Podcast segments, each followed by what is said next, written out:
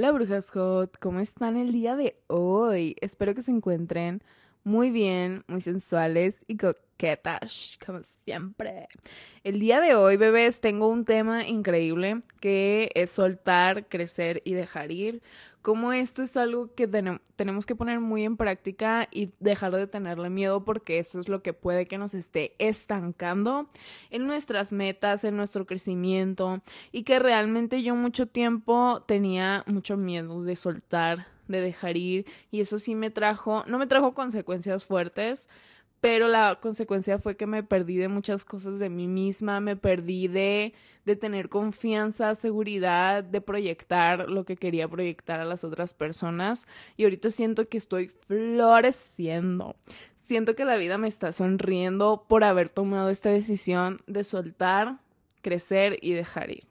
Entonces, quiero compartirles mi perspectiva, consejos de cómo hacerlo, cómo ser personas, porque mucha gente te va a decir, bebé, suelta, suéltalo, pero es muy difícil para las personas que somos muy aprensivas, muy ansiosas, muy miedosas. Entonces, de eso vamos a hablar el día de hoy. Espero de todo corazón que disfruten este episodio porque realmente va a salir desde el fondo de mi corazón. Entonces, gracias por apoyar este podcast. Este mes subimos 4000 reproducciones. Entonces, eso es increíble. Gracias a todas las personas que nos escuchan de todos los diferentes países de este bello planeta. Estoy muy feliz porque realmente el podcast ha crecido mucho últimamente y pues nada, muchas gracias por estar aquí, por realmente reproducir eh, los episodios cada que salen.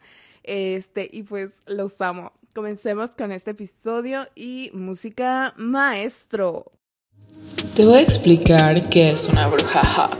Es una persona que está conectada con su espiritualidad y con que es divinamente perfecta en este plano terrenal. Brujas Hot Podcast. Bueno, empecemos de dónde nace mi necesidad de hacer este episodio. Yo mucho tiempo, como desde que empecé a dedicarme a redes sociales, desde que empecé a trabajar pues en el mundo digital, eh, a mí me asombró mucho lo rápido que crecí cuando recién empecé, es decir, en el 2020. Yo empecé en junio y en, y en junio tenía de que 800 seguidores en mi cuenta de Instagram. O sea, realmente yo nunca tuve, cuando estaba en la prepa y en la secundaria, yo era la rarita. O sea, realmente yo nunca tuve de que los grandes seguidores porque ni siquiera entre mis amigos, ¿saben? O sea, ni siquiera en la prepa. Porque, para empezar, yo siempre tuve mucho carácter, como que muchas veces llegaba a caer mal, porque yo siempre hice como, como yo tengo muchas, tenía en ese tiempo muchas inseguridades de, por ejemplo, de tener amistades y de que me traicionaran o cosas así. A mí me costaba mucho trabajo socializar y confiar en la gente. Porque pues yo estaba pasando por momentos muy difíciles de mi vida.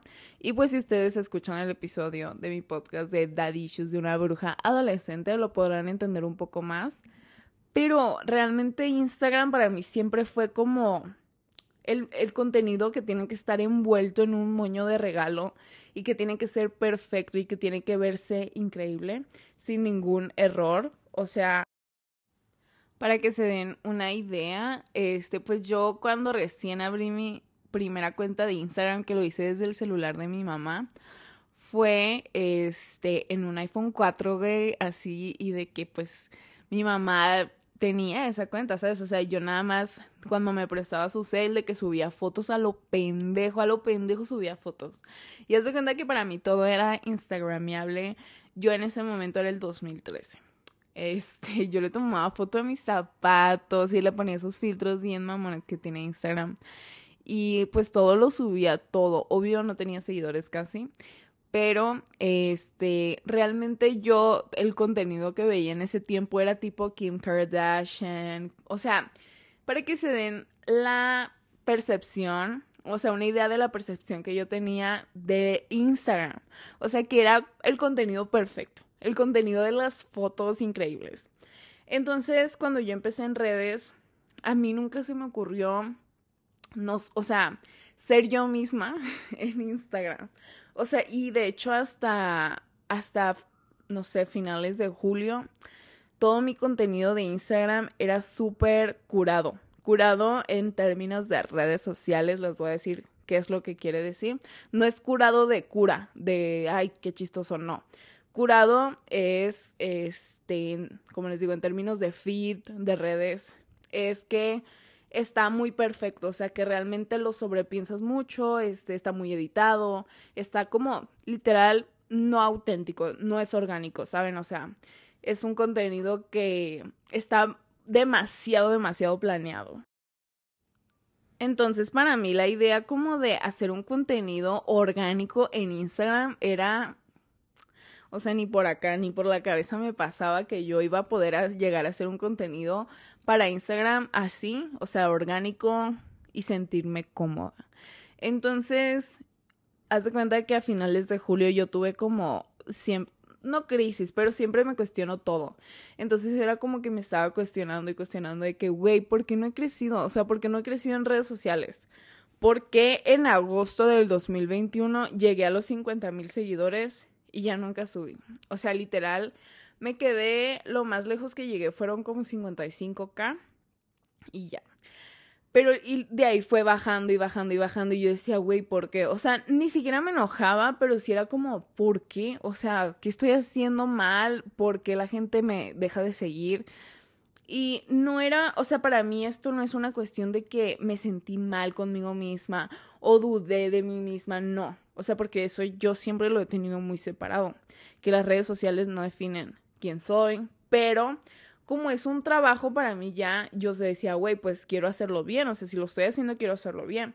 Y lo que hice a finales de julio, antes de julio, todo mi contenido ha sido súper curado, o sea, muy editado, este, donde me pongo, me súper arreglo para tomarme fotos, que eso está bien, amo, pero en Instagram yo nunca había mostrado como que una parte auténtica de mí, así de que como en el podcast, por ejemplo. O sea, ni de pedo, ¿sabes? Entonces, pues ahorita el mundo de las redes sociales ha cambiado demasiado y nos ha demostrado que el contenido que ahorita la gente más está consumiendo es el contenido donde tú te sientes que estás hablando o escuchando a una persona real. Y porque qué chiste, güey, este, que pues no te sientas ni siquiera identificado con la persona que estás escuchando. Es como, mejor ves una serie, güey, ¿sabes? Y eso a mí me tomó muchísimo trabajo entenderlo. O sea, el entender que podía ser yo en Instagram. Y saben que ahí les va. Este es el punto de la situación. A mí me daba mucho miedo subir reels a Instagram. ¿Saben por qué? Porque yo cada que subía reels o algo así, como lo hacía muy esporádicamente, es decir, un reel, dos reels al mes. La mayoría de mi contenido eran fotos. Entonces, literal, como les digo, esas fotos eran muy editadas. Este que amo, la neta amo editar mis fotos porque me quedan súper padres, así como súper retro. Y no, no significa que las voy a dejar de editar así. Pero a lo que voy es que cuando yo cambié la dinámica de mi contenido y de mostrar una parte más de mí, o sea, de mostrarme como Cami caótica, este, más bruja, eh, literal fue un cohete. Un cohete que, que o sea, se los juro que cuando yo solté esa parte de decir bye, ya no voy a tener miedo de subir reels y que la gente me deje de seguir, ya no voy a pensar en eso, ya no voy a sobrepensar tanto mi contenido lo hice. Lo hice, dejé de sobrepensarlo tanto y yo siempre he estado muy segura de que yo en redes sociales soy una persona que sé lo que estoy haciendo, sé qué mensaje quiero transmitir, sé lo que quiero comunicar. Eh, simplemente yo creo, en ese, o sea, en ese tiempo yo llegué a la conclusión de que lo que me faltaba trabajar era mi miedo a la gente, mi miedo a la exposición, mi miedo a la atención, o sea, yo le tenía miedo a la atención porque yo sentía que si yo empezaba a atraer la atención de la gente me iban a criticar, este, me iban a tratar mal y más por lo que el tipo de contenido que yo comparto, que es de brujería, que son hechizos, o sea, no es un, un contenido normal, o sea, que toda la gente hace, o sea, no es algo común. Y luego hay otra cuestión en Instagram, güey. En Instagram, a comparación de TikTok, en TikTok tú no sabes, no estás pensando en toda la gente que te sigue. O sea, yo en TikTok tengo medio millón de personas que están ahí, eh, o sea, de seguidores, y tengo muchos videos que han llegado a millones de vistas. O sea, realmente, o sea, ahí hay mucha gente. Y ni siquiera me gusta pensar en toda la gente que me ve. Y ni si, yo, yo nunca en TikTok este, leo comentarios. Porque, ni en Facebook. Porque TikTok y Facebook es mucha gente, güey. O sea, es mucha, mucha gente. Entonces, yo nunca leo comentarios, güey, ahí. Porque sí. O sea, a veces de que los primeros, las primeras horas que subo el video, me meto a contestar dudas, porque pues pueden surgir dudas de los hechizos y así, eso sí contesto. Pero ya cuando es un video que se hizo viral, o sea que ya tiene millones de reproducciones, hay, o sea, llega todo tipo de gente. O sea, porque los, cuando un video no se hace tan viral, no, no alcanzas a tanto público y alcanzas, o sea, a los que te siguen, a los que ya te conocen. Entonces, cuando ya un video se sale de control, este, en cuestión de vistas, o sea que ya es mucha, mucha gente, yo ya no leo los comentarios. O sea, es como, ok, bye. Aquí yo ya sé que no me debo de meter porque yo, obvio también depende del humor en el que esté. Yo soy una persona que acá, en este lugar, donde Cami Caótica es espiritual, es sabia, este, sé que no debo de tomarme las cosas personal. Cami Caótica sabe que debo de ser centrada en mí misma, que no hay nada más importante que lo que yo piense de mí.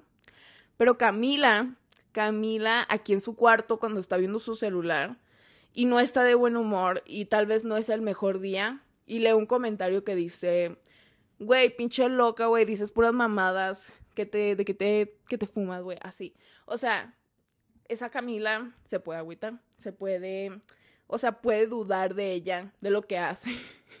A pesar de que Cami Caótica sabe que no debería de sentirse mal por eso porque creo que eso es algo de lo que nunca he hablado aquí. O sea que yo tengo, me rijo como por dos partes, bueno, no dos partes, varias partes de mí misma, que, o sea, antes de que tú las identifiques, ni siquiera vas a poder darte cuenta que existen, porque, ajá, esto ya es cuestión de ir a terapia. Pero a lo que voy es que yo tengo varias partes de mí, que es mi razón, mis emociones eh, mi, mi ego. Esas creo que son las tres primordiales partes de mí. Lo que me dice mi cerebro, y mi cerebro es el que analiza todo así como para protegerme, para que yo esté segura, para que sobreviva. Eso se los juro, güey, que lo identificarlo es primordial para conocerte, para ser una persona funcional, para crecer. El que tú identifiques ¿Qué dicen estos tres pilares de ti? O sea, ¿qué te estás diciendo? Porque obvio, cada uno va a tener opiniones diferentes de tu vida. O sea, literal, es súper fuerte cómo tú te, puedes sentir de una forma, pero pensar de otra. Eso para mí se me hace así que me vuela la cabeza, güey. O sea, cómo el ser humano tiene dos, o sea, ¿cómo les digo? Son tres porque el ego es otro. Pero, güey, esas dos, los pensamientos y las emociones, cuando tú identificas cuando algo viene de, de qué parte, ¿sabes? O sea, por ejemplo, si estás en una relación y tu cerebro te dice, güey, corta con él porque no te va a traer nada bueno. Y tus emociones te dicen, no, no lo dejes. Este, lo amo, me hace sentir muy bien, me hace sentir protegida. O sea, realmente, ¿a quién le hago caso, güey? O sea, ¿sabes? Por eso tienes que saber de dónde vienen las cosas. Yo, sí, el otro día hice un video en TikTok de que sí deberías de confiar en tus emociones.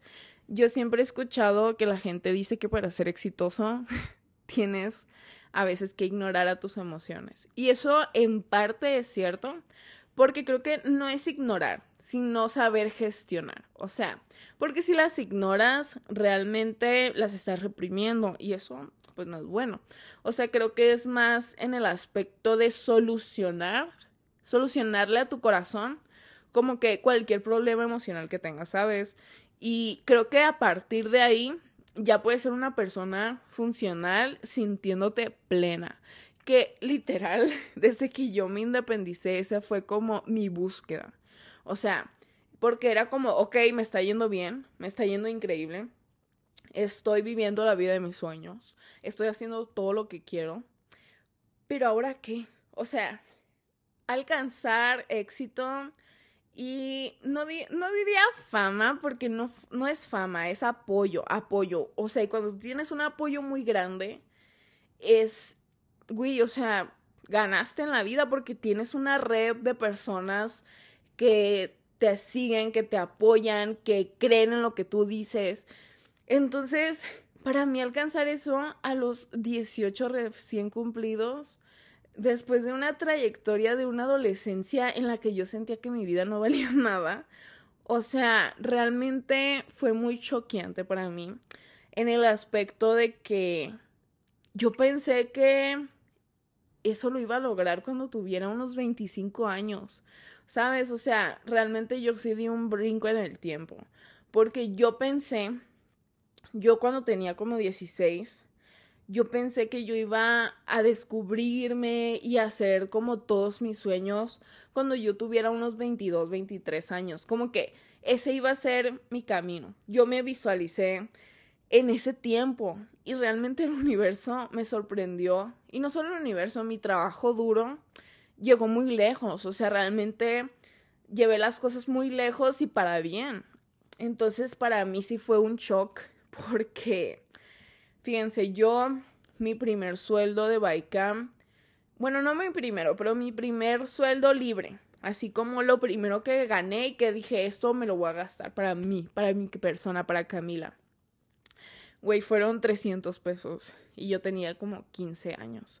Eh, que a, los 15 años abrí Baicam, que es mi tienda de joyería. Entonces, en ese tiempo, güey, literal, mm, ¿cómo les explico? Yo yo no tenía mucho dinero, o sea, vivía bien, iba en escuela privada y todo, realmente nunca, nunca, nunca me faltó nada. Pero pues a mí no me alcanzaba para comprarme de que lo que estaba en tendencia, que lo que estaba de moda, o que ropa nueva, aunque ya tenía, o sea, esos extras, ¿sabes? O sea, por ejemplo, les voy a dar un ejemplo de cosas que están sucediendo ahorita. Tú ahorita tú ya puedes tener tu maquillaje armado, tú ya te maquillas de que todos los días normal, pero tú ves cosas en TikTok que son nuevas, que otra gente está usando y a pesar de que tú ya tienes tus cosas, pues no dejas de a veces querer cosas que ves por ahí y que son un lujo. Entonces para a mí no me alcanzaba para darme esos lujos y que creo que no es algo como malo, ¿sabes? Entonces en ese tiempo 300 pesos a mí me alcanzaban para comprarme una camisa en HM. Que HM en ese tiempo para mí era como Gucci, así como una marca, una marca. Para mí era, no era fast fashion, para mí era increíble. HM lo mejor, que hasta la fecha me gusta mucho. Pero en ese tiempo yo lo veía con ojos de niña de 15 años, así de que, güey, HM. O sea, y realmente para mí era un sueño comprar ropa ahí de que mucha, o sea, de que no nada más irte y comprarte una blusa. O sea, que eh, pues era para mí eso yo lo hacía de que en ocasiones especiales cuando mi papá me daba el, el aguinaldo y cosas así. Que para mí era un sueño, o sea, realmente yo fui muy feliz en eso porque, no sé, total, que mi primer sueldo. Yo me lo gasté en una blusa muy bonita de que aquí sí puedo les dejo una foto. Ay, güey, soñadísima yo. Porque me había comprado una blusa súper bonita, que era rosita así con... Pues ahí les puse foto, ¿no? Pero, güey, o sea, en ese tiempo para mí era como, verga, güey, me compré algo con mi propio dinero, con mi propio trabajo a los 15 años. O sea, para mí sí fue un, game changer. Me cambió la vida ese momento. Alteró la química de mi cerebro. Y la neta, esos fueron los primeros momentos en los que realmente yo empecé a creérmela que sí podía salir adelante, que sí podía tener la vida que siempre quise, así como de, o sea, de tener mi dinero, de moverme yo sola, de administrarme yo sola. Como que yo desde muy chiquita siempre quise la independencia porque siempre fui como que la hermana mayor. Se me perdió el control, güey. Se me perdió el control. Aquí está, de la cámara. Ay, lo que les decía, yo siempre como desde muy chiquita a los 10 asumí el papel de hermana mayor y de, de ser el pilar de mi familia. Realmente es, o sea, no era el pilar de mi familia, literal, pero emocionalmente sí fui el pilar de mi familia, güey. Y los que soporten y los que se ataquen, porque sé que van a escuchar esto, pero emocionalmente, güey, todo el mundo me decía, ay, eres súper madura para tu edad. De que, wow, ¿cómo no lloras? O sea, quiero aquí que quede un antecedente, por favor. Si ustedes tienen hijos, porque yo sé que, por favor, que se les quede muy grabado. Yo sé que la mayoría de la gente o tiene hijos o va a tener o en algún punto de tu vida, ajá, ajá, o vas a convivir con, con niños, güey. Pero a lo que voy, un niño no está bien que sea maduro, muy maduro para su edad. Y esto creo que lo he dicho ya en varios episodios, porque lo vi en por ahí, no les voy a decir dónde, porque lo van a desacreditar. Mentira, les voy a decir dónde lo vi. Lo vi en un drama coreano y que tiene y la que soporte. Bueno, un niño no debe de ser muy maduro para su edad, güey. O sea, neta. ¿Por qué? Porque es un niño, es un niño de 10 años, güey, que debe de ser un niño, ¿sabes? O sea, entonces, para a mí siempre me decían, ay, eres muy madura para tu edad y que no sé qué. Sí, porque yo fui el pilar, yo fui. y ni modo. Pero bueno, este, bebés, ay, se me ve el rollo a veces. Lo que les estaba diciendo es que eso cambió la química de mi cerebro. El yo darme cuenta que podía hacer las cosas por mí misma a los 15 años con un negocio que pues realmente, güey, en ese tiempo les voy a decir, Literal, nada más vendía pulseras. Yo, Baikam inició con pulseras tejidas. Y una pulsera tejida, güey, tardas media hora, güey, en terminarla, que por eso ya no las vendo. Fíjense, lo que inició Baikam, ya no lo vende Baikam. Porque la neta, en Mazatlán, haz de cuenta que en Mazatlán puedes encontrar pulseritas en la playa, este, así tejidas por 30 pesos. Y yo en ese tiempo las pulseras tejidas las daba en la módica cantidad de 40 pesos. Y a mucha gente se le hacían carísimas, güey. O sea, se les hacían, les da un infarto. Y pues, o sea, yo, eso sí les voy a decir que yo siempre he sido una persona de mucho carácter. A mí siempre me valió verga poner mis precios porque yo sabía lo que valía mi trabajo y hasta la fecha. Y también eso es una cosa que me ha llevado muy lejos. Saber quién soy, ¿ok? Saber qué estoy haciendo, qué estoy vendiendo y así. Porque yo siempre, para que sepan, para que se informen eh, y no les cuenten, yo desde que empecé Baika, lit, lit, lit, siempre fue, porque dije, ay, a veces me doy cringe, pero bueno, siempre fue un packaging increíble. O sea, quiero que sepan que mi mamá me dio tips, me ayudó a comprar tarjetas, este, a recortarlas y ponerles bolsas y todo siempre. Y íbamos a imprimir al, güey, wow, íbamos a imprimir al ciber en ese tiempo a imprimir las tarjetas. O sea, realmente para mí ir al ciber era como trabajar. Entonces, este, siempre tuve mucho cuidado en los detalles porque, así como dicen, el diablo está en los detalles. Bebés, siempre tuve una, siempre fui impecable, para que sepan. A lo que voy, a lo que quiero ir. Güey, literal empecé diciendo de lo de lo de los comentarios y de Instagram.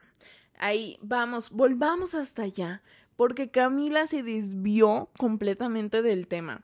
Estaba diciendo que yo no me meto a leer comentarios a Instagram. Y bueno, de ahí, de que un día en julio, güey, yo dije, me la van a pelar todos, así dije, y quien se ataque, porque dicen, luego dicen que soy vulgar. Me vale riata. Me vale verga para toda la gente que me dice, ay, qué grosera, ¿por qué andas diciendo eso? Porque puedo, señora, porque es mi podcast. Estoy hablándole a un micrófono de tres mil pesos que a mí me... Mentira. bueno, sí, o sea, no es mentira, sí es verdad. Que a mí me costó. Pero, o sea, güey, libre expresión, si le molesta, si se le hace vulgar, pues vaya a escuchar otra cosa, vaya a escuchar, no sé, misa, güey. Pero aquí no. Aquí yo para eso es mi podcast, porque soy una bruja hot. Este, si podría, le pondría bruja hot vulgar y corriente, para que la gente ya tenga una idea de lo que va a entrar. ¿Ok? Y ni modo. Y, y la neta digo vulgar y corriente, no porque yo crea que soy vulgar y corriente, sino porque mucha gente lo dice, porque mucha gente me ataca, por eso literal es lo único que tienen para atacarme, que soy como me da mi gana, mi regalada gana, es lo que más les ataca, porque ustedes jamás podrían, jamás podrían realmente ser como ustedes quieran. Eso nos lleva al meollo del asunto. Una disculpa por ese episodio maníaco que tuve. Em, a lo que voy es que eso es porque he crecido tanto, porque les he demostrado, no, y no tanto a ustedes, a mí misma, lo más importante, me he demostrado a mí misma lo importante que es ser yo, sin importar lo que piensen los demás de mí. ¿Y por qué? Porque, bitch, literal, hay mucha gente que opina mucho de mí y que dice que soy muchas cosas que yo sé que no soy. Y, y, a veces sí, sí soy que tiene, ¿saben? O sea, creo que eso es lo más importante, demostrarte autenticidad a ti mismo, que eso es lo que ha sanado mi corazón de mil maneras. El demostrar que las cosas que yo hago son porque yo quiero, porque me gustan, porque realmente no hay nadie que me esté diciendo qué reglas seguir, qué cosas hacer. Y eso es lo que realmente le va a dar un sentido a tu vida mamón. O sea, ya déjense de chingaderas de que, ay, te voy a cambiar la vida, ay, manifestar te va a cambiar la vida. No, güey. Lo que realmente te cambia la vida. Y no, no la vida así, no de que, ay, te va a cambiar la vida. No, güey. en el aspecto de que te vas a cambiar a ti, vas a cambiar para tu bien porque demostrarte autenticidad creo que es la forma de estar más elevado. O sea, porque sabes que lo que te rodea, lo que, lo que haces es porque te gusta, porque es algo que tú decidiste hacer y que tú pusiste todos los medios para que pasara. Que es lo que yo siempre he buscado desde, desde siempre, desde incluso antes de dedicarme a redes sociales, que es a lo que voy también que yo desde muy chiquita, desde que tuve uso de razón, traté de encontrar una identidad mía, o sea, no sé, llámenlo misión de vida, o sea, ya si hablamos espiritualmente, obvio que yo creo que, que mi misión en esta vida es encontrarme, es conocer, o sea, experimentar como humana la energía que está dentro de mí. O sea, esa realmente yo creo que es mi misión en esta vida y que por eso desde que, literal, desde que Camila empezó a pensar, eh, desde que Camila empezó a tener pensamientos, este, las preguntas que venían a mi cabeza siempre era como, ¿y quién soy? ¿Y qué estoy tratando de decir?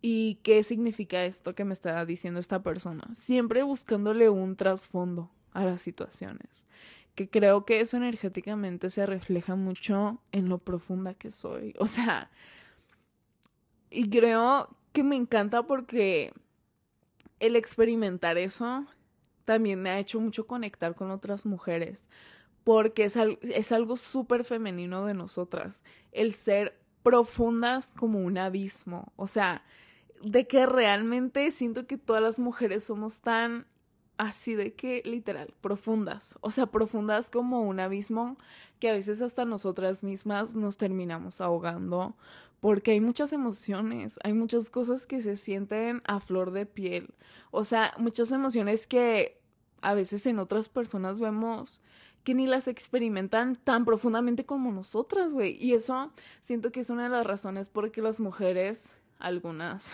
nos sentimos locas a veces, porque creo que afecta un poco nuestra percepción de la realidad. El tú sentir algo, el que estás sintiendo algo demasiado profundo, demasiado profundo, y que tú ves que otra persona está pasando por lo mismo que tú y les vale, o sea, o no lo están viviendo igual. Y les voy a poner un ejemplo.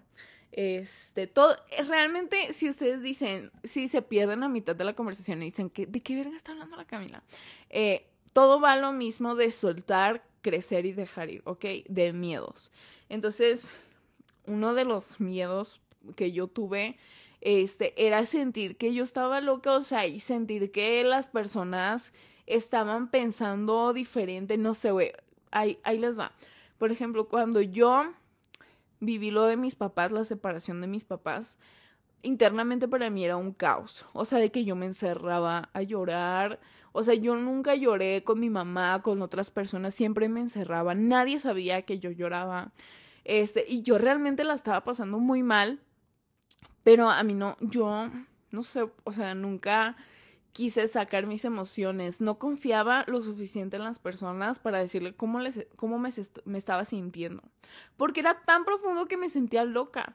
Entonces yo, y aparte que yo veía otras personas, por ejemplo mi hermano, que literal estaba en la misma situación que yo, o eso pensaba en ese tiempo, estaba viviendo lo mismo, éramos, somos hermanos, o sea, y yo veía que pues él se lo tomó mal al principio, él sí sacó lo que sentía un tiempo, lloraba y así, pero después como que se le pasó y al contrario a mí cuando más pasaba el tiempo, más me daba coraje o cosas así, ¿saben? O sea, entonces creo que uno de mis miedos nace en esa distorsión de la realidad, como que en sentir, en pensar que otras personas viven las cosas diferentes a ti o que tú las vives demasiado, o sea, que tú realmente a veces te puedes llegar a perder a ti misma en ese sentir. Entonces realmente lo que a mí me incursionó, me transformó como persona, fue el dejar de sentir que todos estaban en mi contra, el dejar de, de querer sobrepensar todo, el dejar de pensar que el sacar mis emociones o el simplemente ser yo me iba a poner en peligro. O sea, porque realmente yo siempre, no sé por qué sentía que ser yo me iba a poner en peligro. Es muy raro. O sea, tal vez tengo un trauma que se me olvidó, pero realmente yo siempre he tenido esa cuestión y nunca supe como que la raíz o el origen. Y hay muchas cosas que creo que pueden estar en nosotros y no hay un origen o una razón de ser. Porque, por ejemplo, es muy fácil fácil, entre comillas, eh, es, es diferente decir, este, soy muy miedosa al agua porque cuando estaba chiquita casi me ahogo. A decir, soy muy miedosa a las plantas, pero no sé por qué. O sea, para mí es peor no saber por qué algo te da miedo, ¿sabes? O sea, para mí es terrible. Porque yo siempre quiero saber todo, que creo que también una cosa que me ha llevado aquí siempre quise estar detrás de la verdad. Yo toda mi vida, güey, o sea, toda mi vida. Este, incluso antes de ay Ay, jalé el, el, micrófono, es jalé el cable de los audífonos y pensé que se había trabado el micrófono, me asusté. Pero lo que les estaba diciendo, se me, se me va el rollo a veces por distraerme con cosillas y ando jalando los cables. Pero bueno, este, les estaba diciendo. ¿Qué, les estaba diciendo? Así que a mí me cagaba no saber de dónde viene un miedo. Entonces yo toda mi vida era como que nunca me creías lo que me decían a la primera. O sea, yo siempre pensaba que había como una posibilidad aparte de lo que cualquier cosa que me decían y eso era como no hay una razón por la que yo sea así, o sea, realmente simplemente soy de que siempre no me conformo con una cosa, con la verdad, siempre quiero más. Entonces, nunca me creí la religión, nunca me creí lo que mis papás me decían. o sea, obvio les hacía caso, les tenía que hacer caso, pero siempre era como, ¿por qué me estás diciendo que haga esto? ¿Sabes? O sea, ¿o por qué me estás enseñando esto? Yo era una niña muy preguntona, la verdad, siempre lo he sido. Que creo que las niñas preguntonas, esas preguntas nos llevan a muchos lugares. Entonces, después de todo este caos, un día Camila este, dijo, ya, bye me voy a agarrar los huevos, me voy a agarrar los pantalones, voy a asumir que ya no soy una adolescente, que ya soy una adulta y que ya quiero tener estos resultados, ya quiero crecer, ser increíble, mamastrófica, ya quiero aceptar mi poder, ya eso es lo que dije. Dije, universo de verdad, yo voy a dejar de resistirme a la grandeza que me que está destinada para mí. Es fue lo que yo dije, literal. Y lo que hice fue darle la bienvenida a la acción imperfecta, a la acción no sobrepensada, al decirle a todos mis pensamientos que se fueran a la verga, de que, ay, güey, tu mamá va a pensar esto de ti, güey, o ay, güey, tu tía va a pensar esto de ti, o sea, no es lo principal, pero es así como que siempre yo estaba pensando, güey, si me ve de que mi maestra de WhatsApp que tengo agregada, así, o sea, yo siempre, siempre teniendo eso en mente.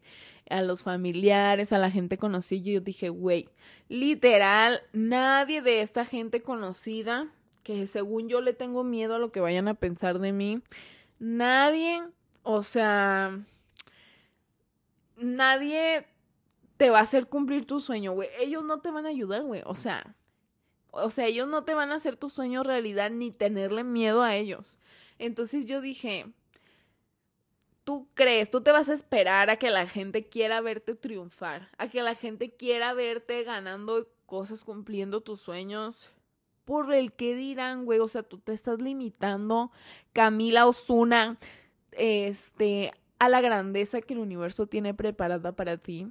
Ese fue mi proceso de cómo empecé a dejar que todo fluyera, que todo saliera, este, como, como el universo lo mande, bebé. O sea, y no que lo mande, sino aceptar todo como perfecto, como así deben de ser las cosas, por esto pasaron las cosas.